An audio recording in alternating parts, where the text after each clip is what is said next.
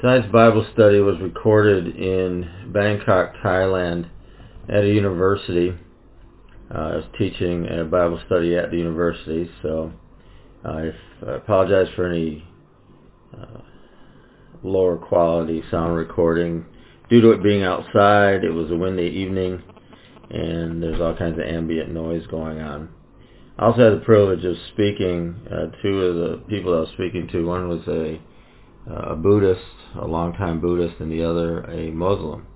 And so the Bible study was tailored more toward them, uh, but I hope you still enjoy. Let's pray. Father, thank you for the opportunity to meet this place, to meet. We thank you for each one that's here. I ask that uh, we would have wide open ears to hear you today and hear what you want to say to us as individuals and to us as a group. So I ask that you would anoint uh, the teaching today. I pray that Holy Spirit you would teach and that we would hear. I pray that you have your way and power. And I ask God to change. I ask God to challenge. And I ask God that we would uh, be challenged individually to decide something else or to see something else. So God, move, have your way. We ask in Jesus' name. Amen. Reminder uh, for our podcast listeners that we have an interactive feature with Bible study, and that is through a website at www.speakpipe.com. That's S-P-E-A-K-P-I-P-E dot com slash Monday Night Bible Study, all one word. You go there to that web page, and there's a button that you can toggle, and you can leave us what would appear to be a voicemail. And we'd love to hear from you. Could be just saying hi, or maybe you have a question about Bible study, or maybe you have a comment, or you just want to tell us where you're from. But we'd love to hear from you. Could be something good God's doing in your life.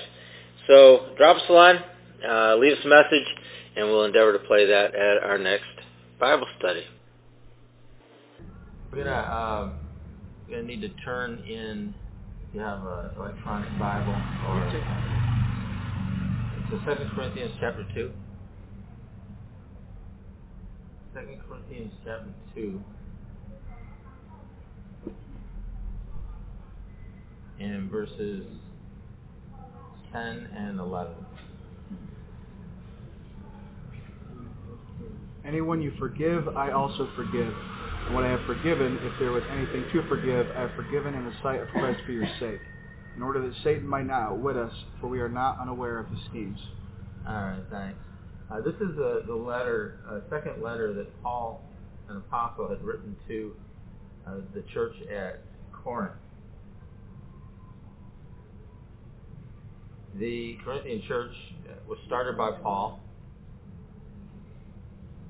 and he had uh, corrected some things in his first letter, and this is his second letter, which he is following up on some of the things that he had mentioned in his first letter. And so I'm going to start with the idea and just make a statement that growth, uh, if you think about physical growth, how our bodies grow, growth is a process over time. And it takes time in order for that process to take place. So in our physical body, when we're children, certain size, but as we eat and we mature, we grow. So you really can't rush that. It's just a natural process of growth. Right. Right. Right. And and so that type of an idea, and you could apply that to a plant, to an animal, to ourselves. That idea is also a spiritual idea, and I think sometimes we don't think of the spirit as being like this, but it is. Our spirits grow also uh, and we need to nourish our spirit. We need to exercise our spirit in order for our spirit to grow. What is the food? What is the food for spiritual uh, physical? Well, it's kind of interesting because uh, Jesus talked about uh, that he was the bread of life. And, and so he described himself as the bread of life. And he said if, if you eat of him, or he described the water of life, if you drink of that water, you'll never thirst again. And so the idea was is that there's spiritual food that God has for us. And so people will look at that and say, okay, part of the spiritual food is reading the Word of God, reading, reading Scriptures. Okay, so that is that's something that we do in order to feed ourselves. Um, spending time in worship is a way that we feed ourselves. In prayer, that's a way that we feed ourselves.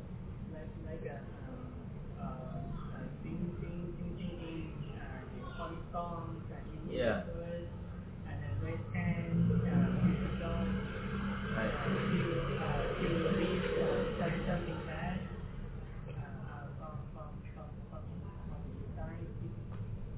Okay. I, I don't I don't know if I understood the last part of that, but what what I'm getting at is that the food you asked about the food. And so those are the those are the sources of nourishment. Uh, some of the sources of nourishment would be like prayer, worship, the scriptures, uh, yeah, spending time in His presence. That's all part of that nourishment process. The exercise portion of it is uh, going out and, and ministering and going out and speaking, going out and and sharing, doing things like we did today, going out and serving, uh, maybe just serving and, and doing something for someone. And that's all part of the the physical, the exercise portion of it. It's like, like activity. Right. And so, if you look at it, it the, the growth process of the spirit also takes time.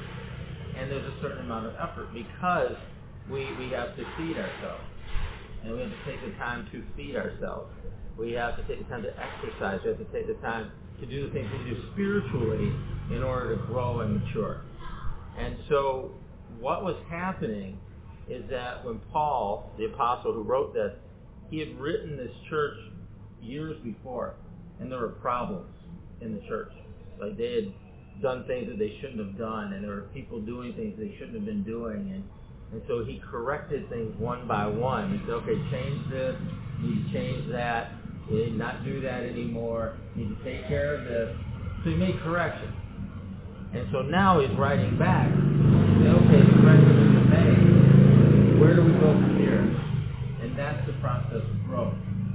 So, it, like children, children when they're born, they don't know how to do things.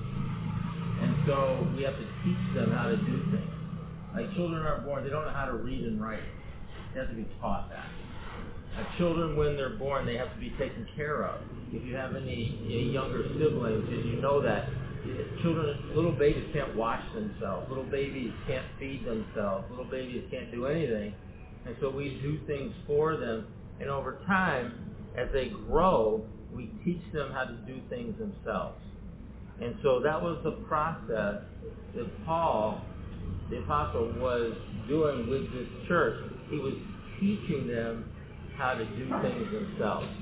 But they would mess up sometimes. They'd make mistakes. Just like the first time we tried to read. You know, as a small child, we didn't read very well. We made mistakes. Or if we tried mathematics and we didn't do it right the first time, we made mistakes. But we had to learn. So,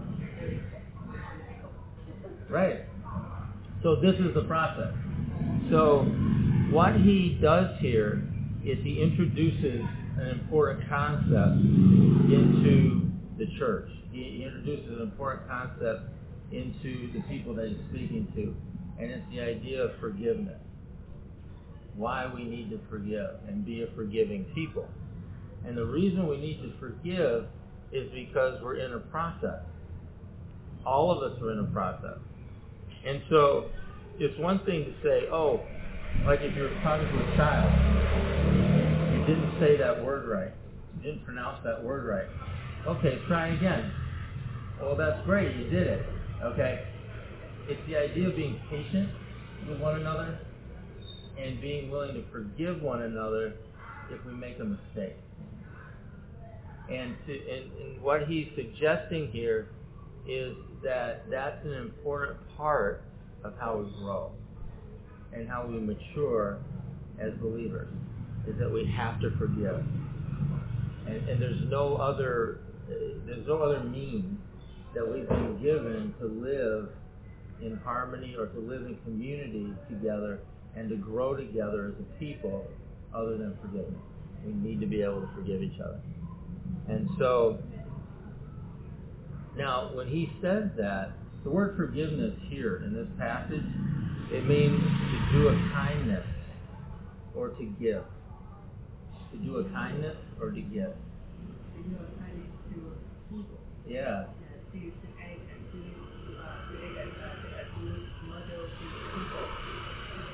especially, but specifically here, when they have offended. In other words, they've made a mistake. So it's easy to be nice to people when they're nice to you.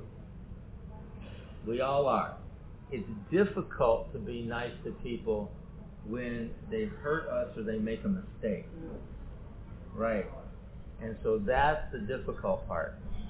And so that's what he's saying. He's saying if someone offends us, if someone does an offense, small or large, that somewhere we need to be able to forgive that. We need to be able to do a kindness and to give to that person forgiveness. That's the only way we're going to grow together. Because when I forgive you, you grow, but I also grow. That's how we grow. That's how the church grows. Because I forgive you. Now you you may think uh, that person doesn't care. It doesn't matter if they care or not. We still forgive. Yeah. That so in this in this scenario, he had he had corrected something in the church. It was a big offense. This was a big offense he's talking about. It was a man who had committed um, a sin with a member of his family. It was a big it was a big problem in the church. And so it was that big of a problem, he's saying, okay, now years have passed, we need to forgive. You need to forgive, we need to forgive, and we need to move on. Okay? And this was after time. This was after the offense was corrected. This was after the situation was dealt with, but now it's time to move on. It says it's time to forgive. So it's small things, but it's also a big thing that we need to forgive. And and so you see how that's difficult. When someone offends us, it's difficult to just forgive. But that's a work that God does in us that makes our heart bigger in order to be able to do that. Yeah. So so if we forgive a person, all right, then and this is what this is what the Apostle Paul is saying. He's saying he's saying, I want you to forgive people. But as the guy who started the church, he's like, whenever you forgive people, I will back you up 100%. In other words, you forgive someone, I am 100% behind you forgiving people. That wasn't that important. He didn't even need to know the details.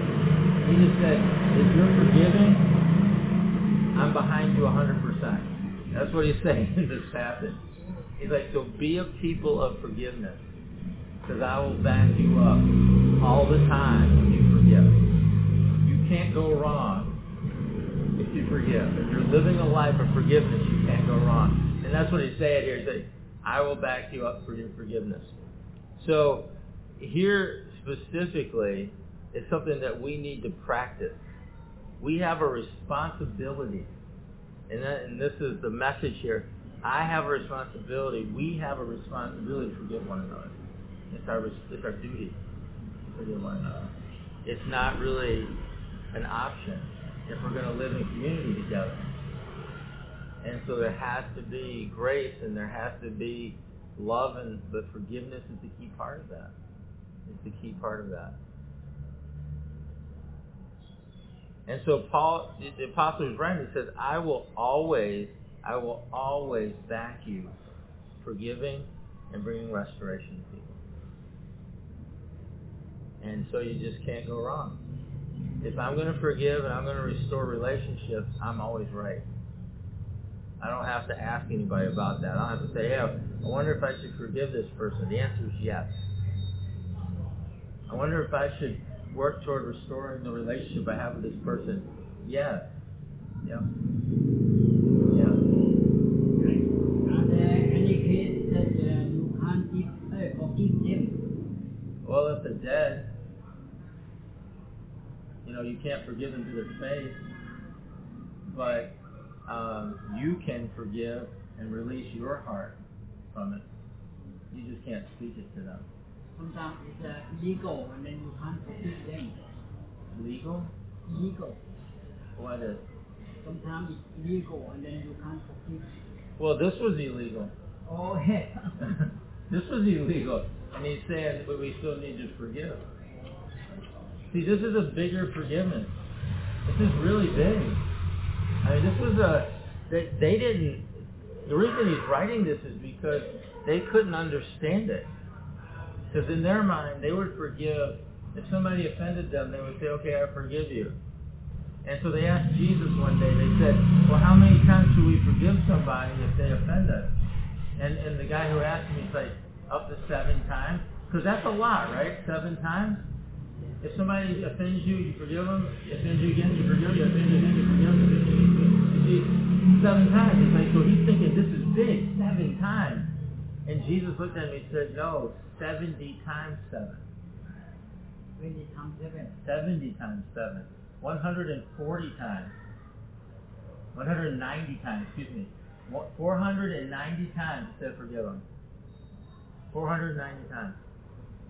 And so, so we think, you know, we think one time is big, and then the guy who asked him the question thought seven times is big, and then Jesus said, no, 490 times. so, so it's bigger than we can think of. It's like it's bigger than what we can see. Okay, and that's and that's the message. Is that it's got to be bigger. If that guy like offending people, yeah. If uh, a person uh, got offend, uh, offense uh, from a bad guy, Yeah. and finally uh, he uh, he forgive him, he forgive him, Uh huh. And bad guy uh, offend him Yep. every time, Yep. every time, Every time. every week, every month. What? Yeah. What what you what you uh, what what you these uh, these people do? Forgive. Forgive. Forgive. Forgive. You know, like they they shoot uh, something to to beat, Yeah. yeah, to beat again and again and again. Yeah. Uh. That uh, this guy uh, got many wounds, got many wounds, and he was taken to hospital. So when they when they got uh, healing already, and, and they go out, and if if if he um, see that uh, see that see that see that kind of uh, situation again, uh, should he forgive people or not? Yes. Forgiving. That sounds crazy. It sounds crazy. I know. I I'm not. I don't. I understand. It sounds crazy. yeah. But here's the thing. Um, the, the government is not the individual. So in the Bible it talks about, it says, okay, well the government does not bear the sword in vain. And so the government protects the citizenry from criminals, right? They put them in jail or whatever. That's not what I'm talking about. I'm talking about forgiveness in me. So when when they were crucifying Jesus, they were nailing, they had beaten him, they had put a crown of thorns on his head, they were mocking him, they were spitting on him, they were nailing him onto a tree, they put him up on public display, he's dying. One of the last things he said was, Father, forgive them, they don't know what they're doing. He forgives them, They're killing him. And then later on, there was one of Jesus' followers, Stephen, who they dragged out and were stoning him to death, just throwing rocks on him, stoning him. Right? One of the last things he said was, Yes, uh, forgive him. forgive them. Yes, and, Yeah. and go uh, and go back to forgive. Or uh, uh, flee, flee from people, But- people. But you understand though, like they they were able to forgive even though they were killing them. Yes, so that answers your question. I know it sounds crazy, but it answers your question. Yeah, you, know, I I ever I ever watched uh, a news uh, in Thailand. In what? In the news. Oh, the news, yeah. yeah, in, in Thailand. You know, some uh, when, when, when someone uh, got got beaten from like uh, they do a ban, they a ban to kill. Right, And suddenly that one that guy dead. right, The, right. the Thai, Thai people that uh, insisted on somebody,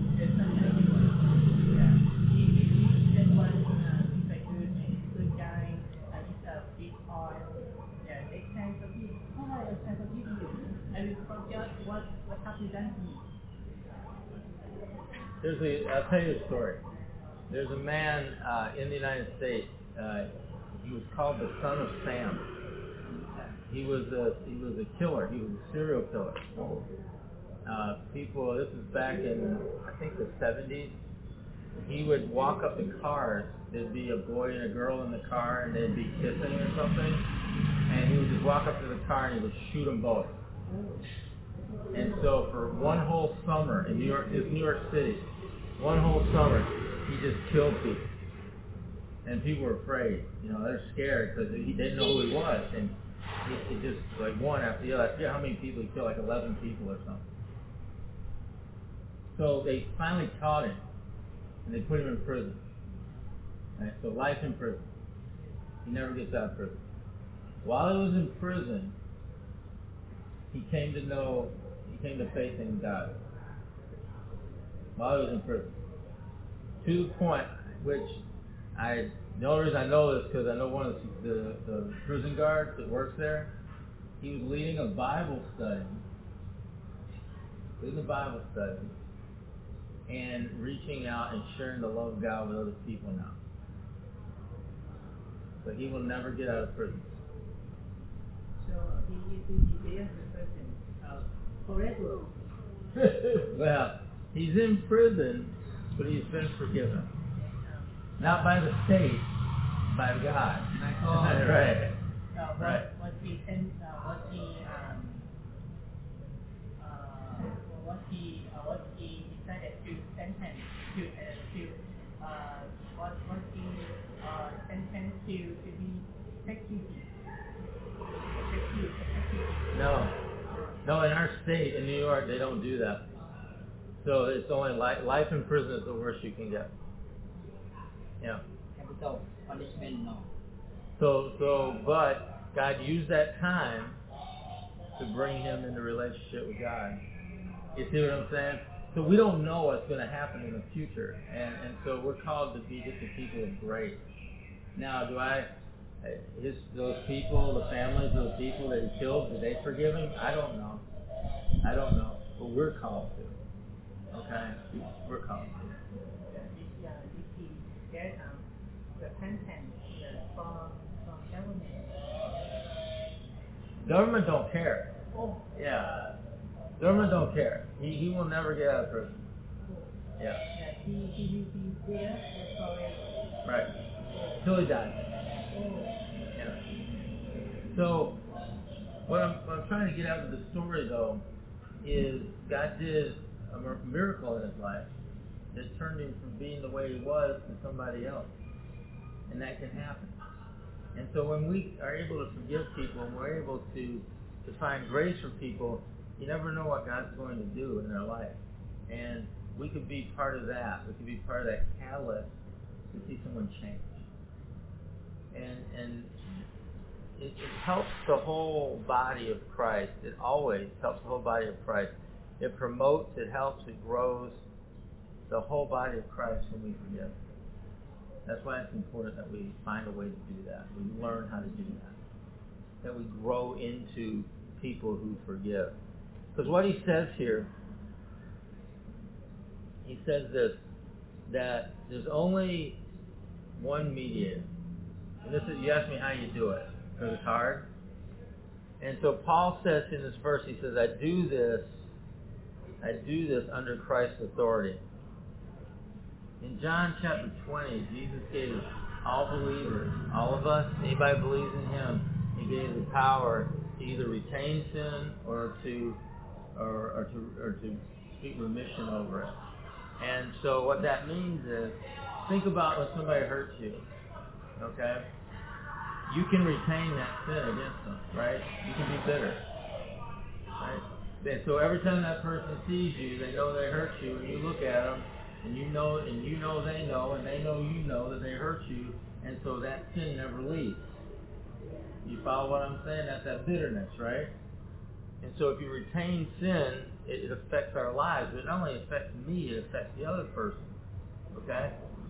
And so Jesus said, he breathed into his disciples, he said, hey, if you forgive sins, though, they're forgiven. You don't have to retain it. And so we're each given the privilege of forgiving people. And so, like in that situation I was just saying, somebody hurts you, but you speak forgiveness into that and you forgive them, well then next time you see them, you may not think of that thing again, and may, they may not think of that thing again, and that sin is gone. That, that, that offense is gone after that. And that's how we rid ourselves of bitterness. We rid ourselves of those offenses. This is all part of a strategy. This is, and this is what he says. This is the strategy to outsmart the devil. Jesus, in, in our belief, Jesus has made himself the mediator. In 1 Timothy 2.5, 1 Timothy 2.5, it says there is one mediator between God and man, Christ, the man Christ Jesus. And so he, he's described as the mediator. So if I don't know how to forgive, I need to talk to him. If I don't know how to, to release something, release an offense, I need to talk to him because he's the mediator. And so, you know, sometimes in real life you need a mediator, right? Like, in you gotta have uh, somebody that's gonna stand in between you and another person sometimes to help you solve something. Well, Jesus is the solver. He's the one that brings the solution. And so, Paul is saying that this is how we outsmart Satan, our adversary. The way we outsmart our adversary is to forgive. Because he's out to try and injure us. He's out to try and injure the body of Christ. That's his job. He opposes whatever God's doing. And so if he can injure us and he can cause division and he can cause us to, to get stay upset with each other, be bitter with each other, then he wins. And so Paul's like, we got to outsmart him in this. And the way you're going to outsmart him in this is you're going to be a people who forgive, even when it doesn't make any sense. Like that's what we're saying, right? It doesn't make any sense that. All right, well that's how we outsmart it because it's not natural to do that.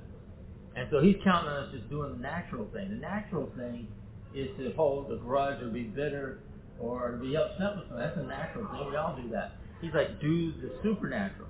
Do something that's not natural, and then you're going to be outsmarting the devil. And so that's how he describes that. Because a lack of forgiveness leads to despair. It leads to despair.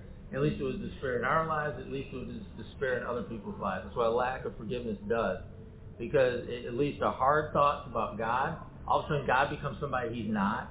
He becomes mean, or he becomes uh, somebody that's out to get us, or he becomes somebody that's waiting for us to mess up or something. But he's not any of those things. We're those things. He's not. And so as we learn to forgive and we learn to live in bigger forgiveness, we're taking on more of the nature of God and we see him more as he is. All right? And so that, you know, people that see Christians as unforgiving and judgmental, that's not who God is. And we got to be bigger than that in order to, to show like the personality and show this characteristic of God and let that develop in us. We have to be bigger than that. Because otherwise we're making division and we're hindering what God wants to do. There's a thing called, there's an unkind and there's an unforgiving spirit that is in the church that needs to be defeated. And we do that through forgiveness. Last thing I'll, I'll talk about is we need to really, we need to really be aware of the devil's schemes. Because he's got schemes. Scheming. And uh, we don't want to be cheated out of the life that God has for us. And, and so the schemes of the devil are to cheat us. The schemes of the devil are to bring division. The schemes of the devil are to injure us or injure the body of Christ. So if we're aware of how he does that, how does he do that? Well, through unforgiveness. How does he do that? Through bitterness. How does he do that? Through creating division between people. How does he do that? By by inflating things that don't really matter that much. How many times you've been in a situation where, where you see people mad at each other over little, little things, but they get really mad about it. You know, you think about that though, it's like, how does that happen? Well, I think there's a spiritual component to that. I, I think there's a spiritual component to making little things seem big. And it, it, and it's a, it's a demonic component. It's wrong. Because there's no, if you think in your brain, there's no reason anybody should be this upset about this small of a thing, but they are. See, so that doesn't make any sense. And when things don't make any sense, a lot of times I look at that and it's like that's that's some kind of a spiritual work that's no good that's going on. And so if we're aware of that scheme, which I'm making you aware right now, so if you're aware of that scheme, then to defeat that, you have to be forgiving because we don't want to be cheated. The word usage here that he uses, a lot of times in the Bible, the words uh, draw a picture. It, uh, they create a, a scene, like a picture. And so the word here used is creating a picture of a game. Um, you ever play chess? Uh, you know, chess is a strategy game. You ever play chess? You know what I'm talking about? Chess. The game. Like the game. Okay, there's a strategy, right? And so he's drawing a picture of that. He's like, we're in this game, and we're making our move, and they're making their move. He's making his move. I'm making my move. But we're not. Don't get cheated. Okay. Be aware of what he's doing. You, we're countering that. We're making our own moves and everything. But we don't want to get cheated. And the way we get cheated is to fall for his tricks. And uh, and and that's what we don't want to do. And so if we're going to outsmart him and not fall for his trick, the way you do that is with forgiveness and love. And that's what this whole passage is about, of, of, of being aware of what he's doing so that we can counteract that with bigger forgiveness, bigger love, bigger grace, and that we can actually find ourselves in a place where we're growing to be more like Jesus, more like God, taking on his attributes rather than living in kind of this this weird, immature place that we're never meant to stay in. Your spirit needs to grow. Just like your body needs to grow, your spirit needs to grow. Just like uh, you grow in your mind by learning new things, your spirit needs to grow too. We need to grow our spirit. And one of the ways that we grow our spirit is through this whole idea of being a forgiving people. I got a couple verses here. One is Ephesians 6:12. Ephesians 6:12.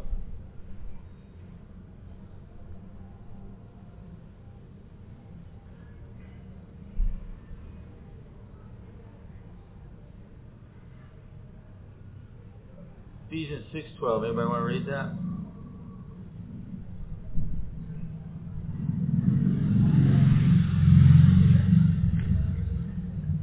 For our struggle is not against flesh and blood, but against the rulers, against the authorities, against the powers of this dark world, and against the spiritual forces of evil in the heavenly realm. All right.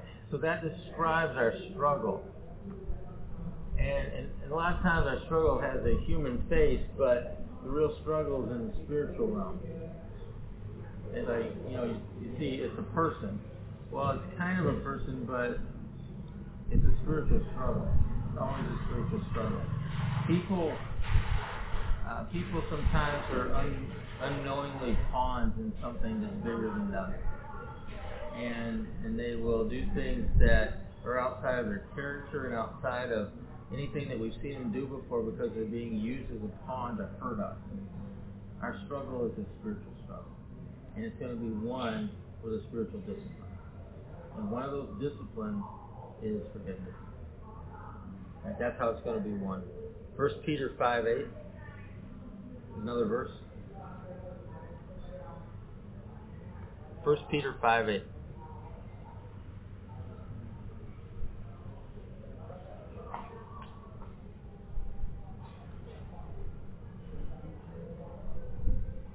Be alert and of sober mind. Your enemy, the devil, prowls around like a roaring lion looking for someone to devour. Alright, so first part of that verse is be alert. Like, be mindful of this. Be mindful of what he's talking about. He's saying that we have an enemy that's trying to hurt us, so let's just be smarter than that. And, and let's be aware of his scheme. Let's be aware of how he does things. There ain't nothing to be afraid of. It's just something to be mindful of so that we live the way that we're called to live. And as Paul said here, one of the ways that we're called to live is to live as people who forgive. I'm going to end with a story with Jesus. Um, this is from John chapter 8. John chapter 8.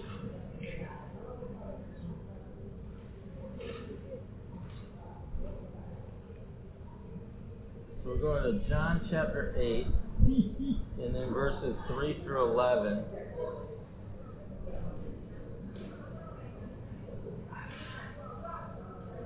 And you can read the verses while I'm talking, but in this passage, Jesus is passing through a town and he sees a, a big crowd of people gathering, and they have a woman that they had caught in the act of adultery. And so they were about to stone her to death. And this is one of those big, big offenses here. She's caught in adultery. And so they're going to stone her to death.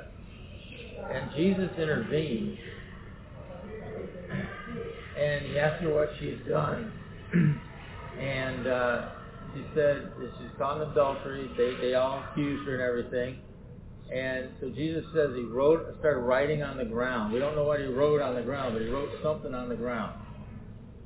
And he said to him, he's like, let him who is without sin cast the first stone to kill her. That's what he told all those guys. And so maybe he was writing a list of sins on the ground. I don't know what he wrote on the ground, but something. Maybe he wrote down there lying, or maybe he wrote down there uh, some other some other thing like theft, or he wrote down something there, whatever was, lust of the heart, or he wrote down something on the ground. But whatever he wrote on the ground, he said afterwards, like, let him who is without sin cast the first stone. And starting from the oldest, starting the oldest guy left first, because he knew he wasn't without sin. And every one of those guys left, one after the other, until no one was standing there. Because they all knew they had sin. They all knew they had been offensive to somebody, right? Everybody does it. So she's she's alone standing there, and Jesus is still there. So he stands up from writing on the ground, and he's like, "Woman, where are your accusers?" Asks and she's like, "They're gone. They left." And Jesus looked at her and says, Well, neither do I accuse you. And then he made this thing, like, Go and sin no more. Was it. That was the end.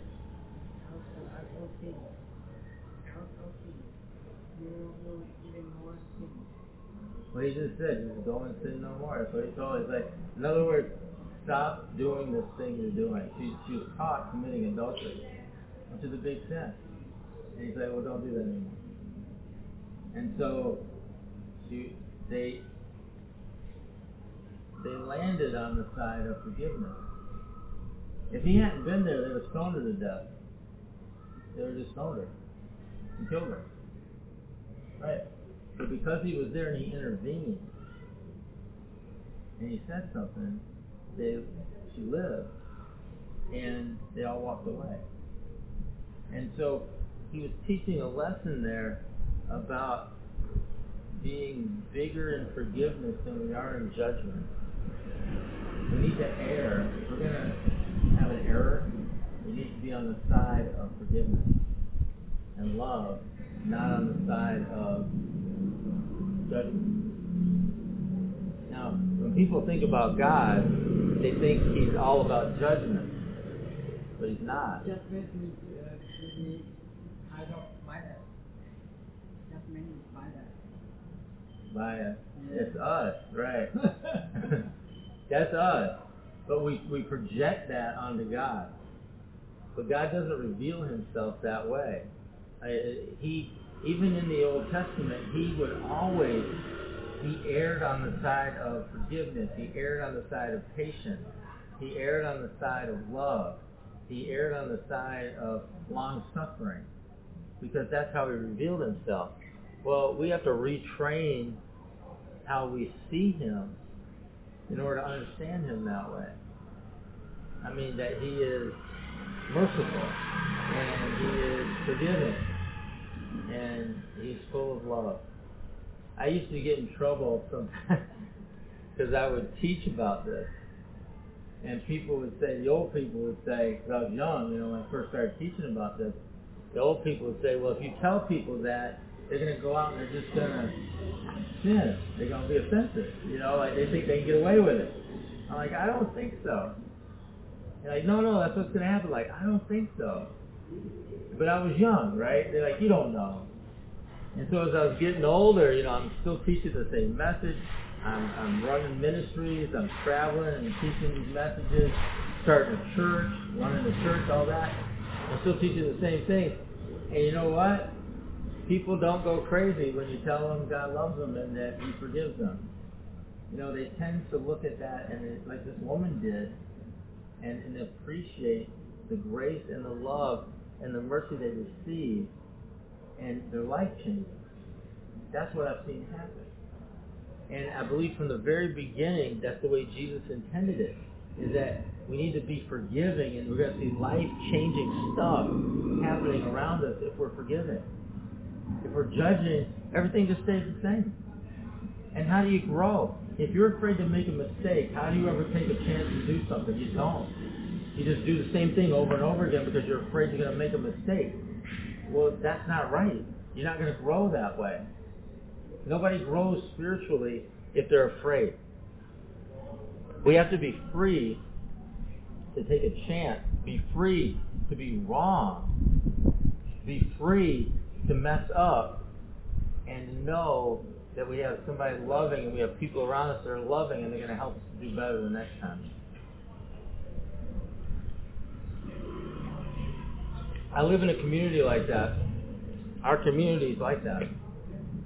And so I, you know, I know what I'm talking. This is how we live. So. I'm not.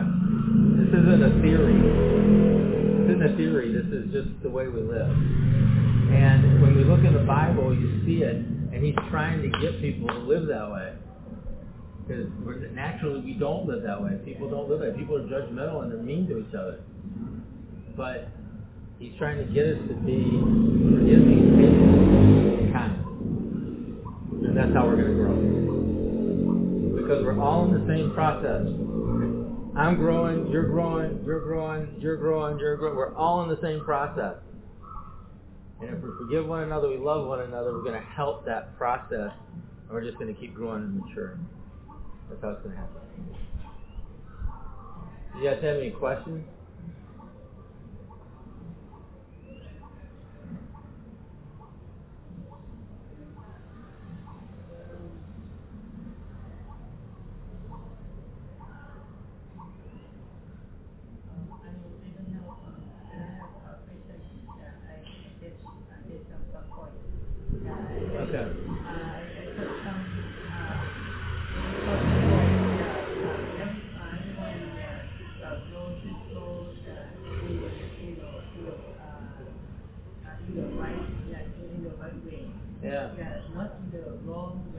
Uh,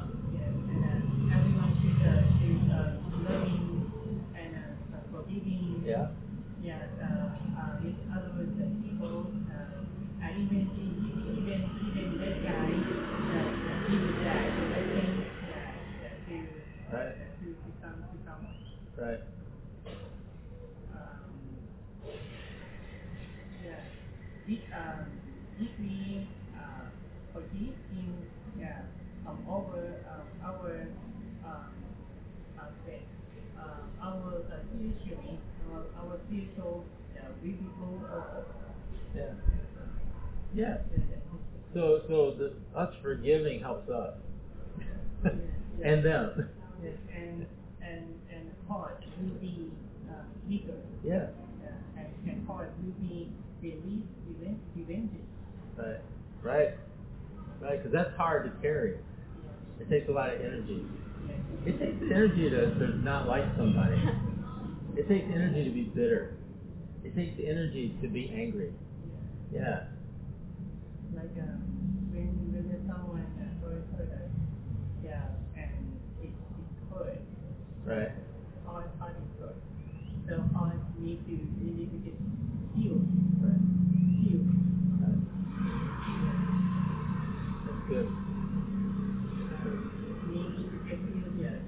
someone who can com- comfort us. Right. yeah, and examine us and help us. And um, um, we, we said um, a good blessing from God to us and hold on, support us all the time, carry us all the time. Right. Mr. Joy, you want to say something?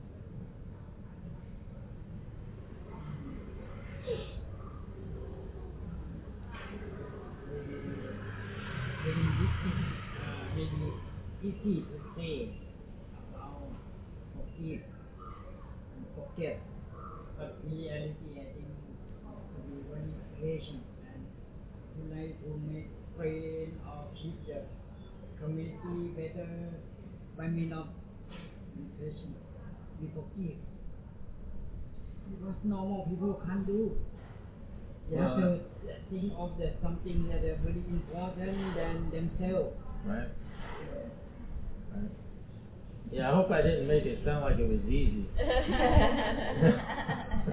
I was trying not to make it sound easy. It's a, it's a, women that make in Thailand, if women make adultery, they will be condemned very violently from men. right. That was the same, it was the same in Jesus' time too. Yeah. Yeah. Because I think they think uh, maybe they judge uh, women in the wrong way uh, than men. Well, I mean, but put it into those terms. If, say, Jesus stood up for that woman, you understand what I mean? I mean, he took a he took a chance even standing up for her, because I mean, that no one does that. Who stands up for the woman caught in adultery? I mean, who's their advocate? Right. Well, Jesus did. You're not Cameron and me. No. but she was in the wrong. She was clearly in the wrong, but he still stood up for her. So, and that's part of his nature. That's part of who he is. But that's part of the, to me, the nature of God that we need to find somehow, that we need to take on. That kind of that kind of a nature.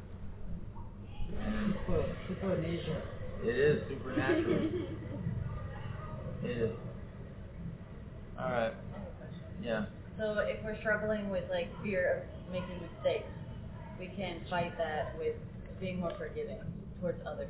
I believe so. Yeah. Okay. And I think I think some of that is again when we're children, we're taught we're not really taught grace. We're not really taught forgiveness. We're held to a standard, and then that's it. And uh, because of that, we don't learn how to live in that kind of grace. Most kids don't. And so they have like a severe performance anxiety where it, if I don't perform the correct way, then um, someone's not going to like me, or I'm not going to be accepted, or I'm going to be rejected, and all of that. And that's just that's human. It's people doing people stuff, but that's not God. We have to retrain ourselves. I mean, well-meaning parents do that to their kids, but it's not good for them, and it doesn't really teach the values of God either. I like how you said the forgiving people is a, is a strategy. Kind of like for well, what do I need to do? How do I do this? It's kind of like the question of how do I grow and how do I. Right. So we're always looking for answers, and then um, something like this is it's difficult, but it, it I like how thinking about the strategy is counteracted to the work of the enemy because that's what he wants us to do is to stay bitter, stay angry, and separated, and that's I guess in a sense, even though it's energy, it's also the easier way Yeah. to just live in that or just That's to what we're used to. Yeah. yeah, it's what we're used to, so you stay there, but it's like do the opposite. It's like, oh, how do I just do the opposite, you know? Yeah. So I think that's cool because like we have a strategy. Um, it's not something that we can. It's not something that we, you know, forgiveness and bitterness. We don't have to be a slave to that. We're not like helpless. Basically. So I think it's cool. Sometimes you're like, I feel helpless. I don't know what to do. I can't do anything.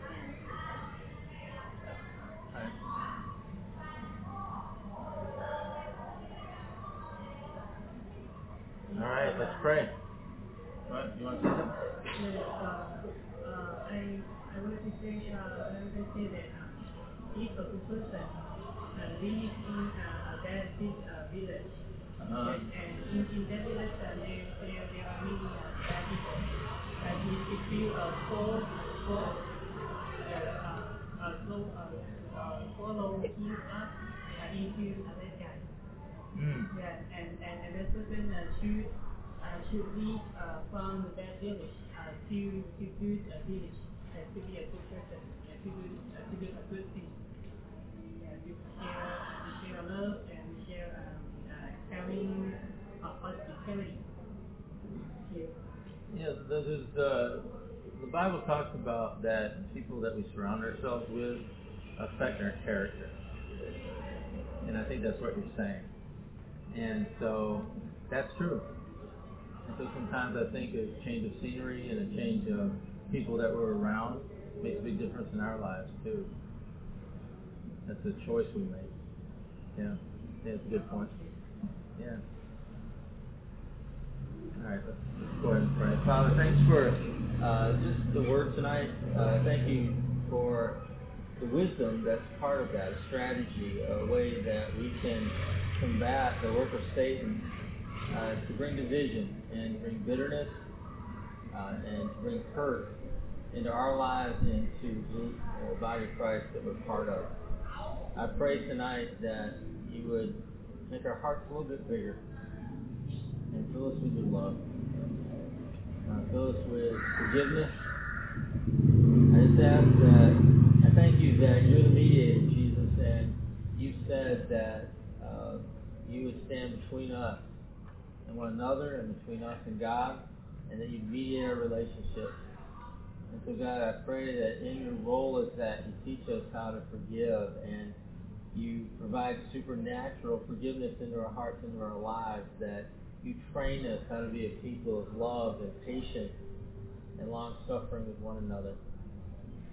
I just ask for some of us to change our perspectives. Some of us should heal our hurts. Some of us, you would heal our bitterness. But I pray, God, that we would see your forgiveness as something bigger, and your love as something bigger, and that you would make us and grow us in our spirit into the men and women that you really want us to be. So I pray growth, I pray life, I pray more love, I pray more forgiveness, I pray more grace, I pray more mercy in me, in us. We're in Jesus' name. Amen. All right, that's what I have for y'all. Thank you. UCF of Syracuse is a relational gathering of diversity in action. Economics, education, employment, background, and culture span the spectrum as we gather for the purpose of life in Christ. You know, me and Christ are homies. That's good. He's really cool, you Mhm, know. We super close, yo. Your homeboy? Yeah. All right. Anyways, so musicians, writers, painters. You know, my cousin's a painter. Yeah? What do you paint? Houses. Oh man, my cousin, your cousin should hook up. Yeah. So yeah, painters and other artists express their work through the body of life of this faith community, like the comunidad. Yeah, see, a lot of people. Yeah. No, Started in 1997. that's a long time ago, yo. That's back in the day. That was before I had my eyebrows tattooed on there. I remember that. Mhm. Yeah. As an outgrowth of chaplaincy of Syracuse University, UCF continues to gather in the Westcott neighborhood of Syracuse. Oh, me and my homegirls, we walk up and down there all the time. I know that's our hood. Mhm. So it's in Syracuse, New York to share the love and hope of Christ. Again, we we homies. You know, yeah.